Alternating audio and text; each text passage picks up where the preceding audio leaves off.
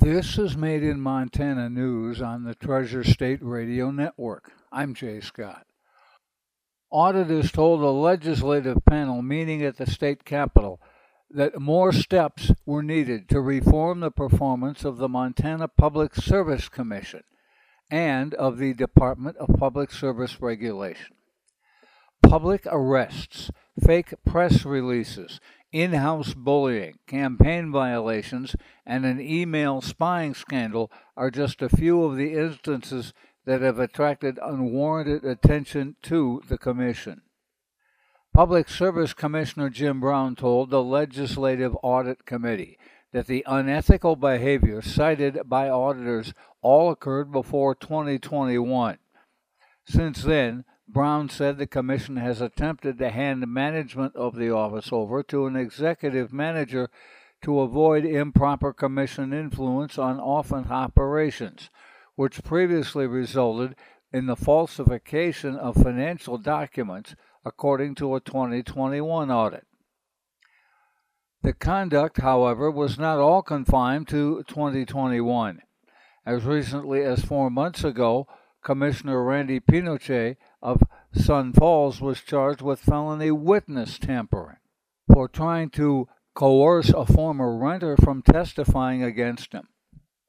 In 2021, staff at St. Peter's Hospital in Helena called out Commissioner Jennifer Fielder for threatening medical providers with political consequences if staff didn't administer a patient a non clinical remedy for COVID 19. The audit noted that an August 22 press release by Pinocci and Commissioner Tony O'Donnell of Billings warned of frighteningly real possibility of rolling blackouts in eastern Montana. That was completely unfounded, according to Montana Dakota Utilities. The press release, issued on official PSC letterhead, called on all Montana election officials to save the coal fired Colstrip power plant in southeast Montana.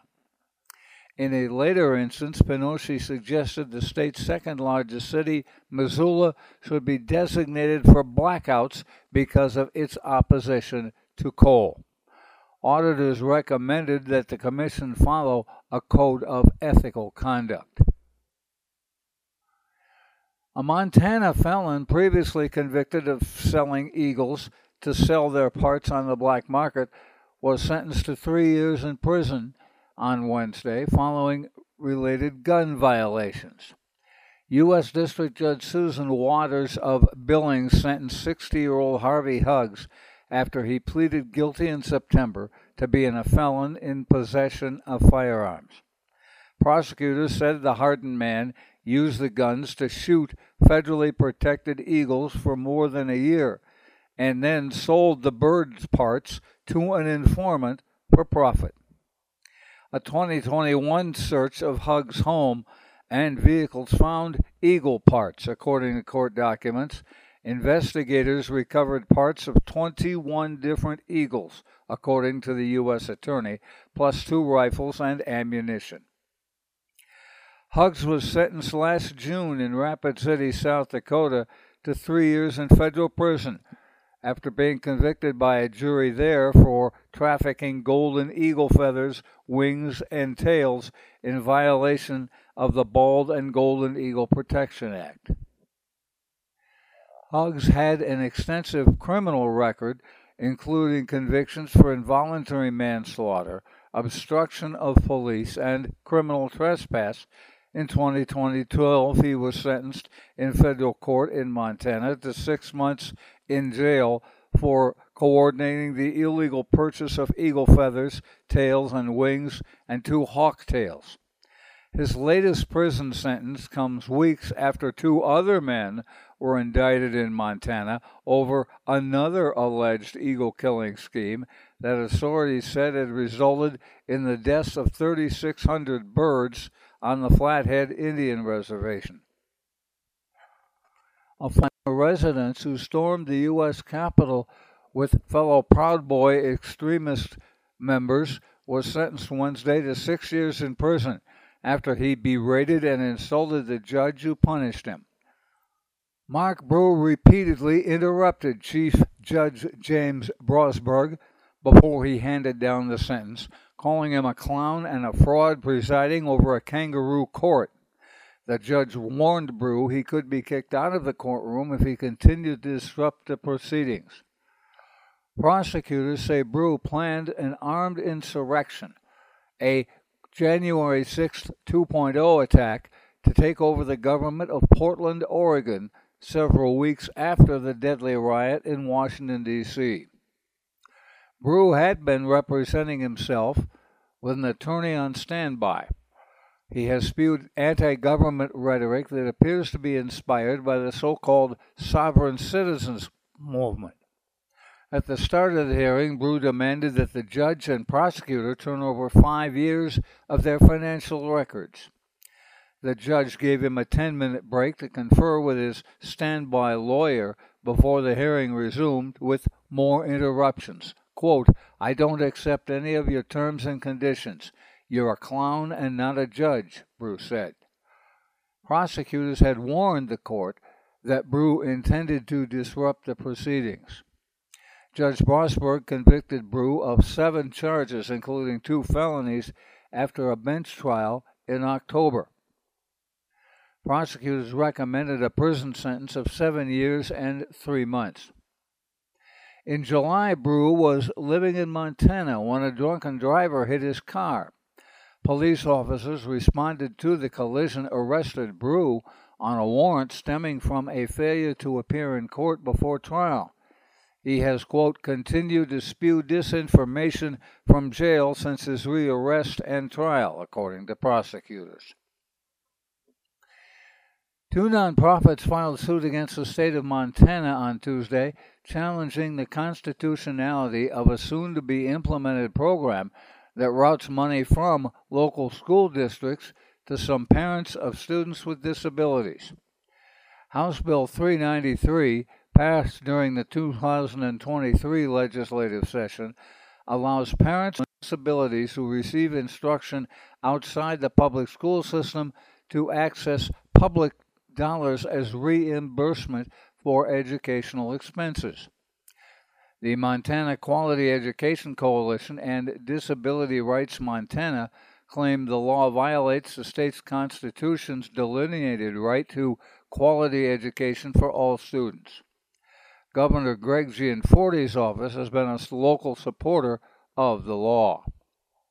Under the law, local school districts would pay into what the bill terms educational savings accounts on a per student basis districts would transfer money anywhere from 5,000 to $8,000 for each student within their boundaries from a taxpayer funded general account.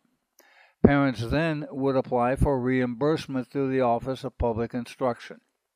Funding can go for tuition, transportation, occupational or speech therapies, assessment tests, and textbooks, plus quote, any other educational expenses approved by the Superintendent of Public Instruction. Filed in Montana's first judicial district court in Lewis and Clark County, the complaints challenge the legislation on the grounds that it directs public funds to private institutions, benefits some students at the expense of others, and lacks the accountability measures required by federal law. MQEC represents more than 100 school districts in the state. It asserts in the complaint that the law deprives public school of essential tax dollars. The other nonprofit, Disability Rights Montana, claims the program will make it harder to give students with disabilities who remain in public schools the support they need. The suit seeks to invalidate the law entirely. Tax revenues from marijuana sales could pass $100 million this month, two years since the recreational weed market was launched in Montana. Combined medical and recreational marijuana sales since January of 2022 have reached nearly $623 million, according to reports from the Montana Department of Revenue. Recreational marijuana accounts for 468 million of that total, 154 million in medical marijuana. Yellowstone County, the state's largest, has consistently sold the most marijuana despite a prohibition on recreational cannabis sales within city limits. Gallatin County is second, Missoula, Flathead, Cascade, then Lewis and Clark and Silver Bow counties account for the highest sales figures. Finding a place to live in Montana is still out of reach for many Montana residents, exceeding national averages for home prices and growing 105% since 2017, according to a Montana Department of Commerce presentation Wednesday. The department says home ownership for middle to low income residents is a near impossibility given the spike in prices, high federal interest rates due to inflation, and median household incomes that haven't kept up. Renters feel it too from low vacancy rates as people struggle to buy their own homes, leading to residents with higher incomes still being in the rental market and in part leading to rent increases.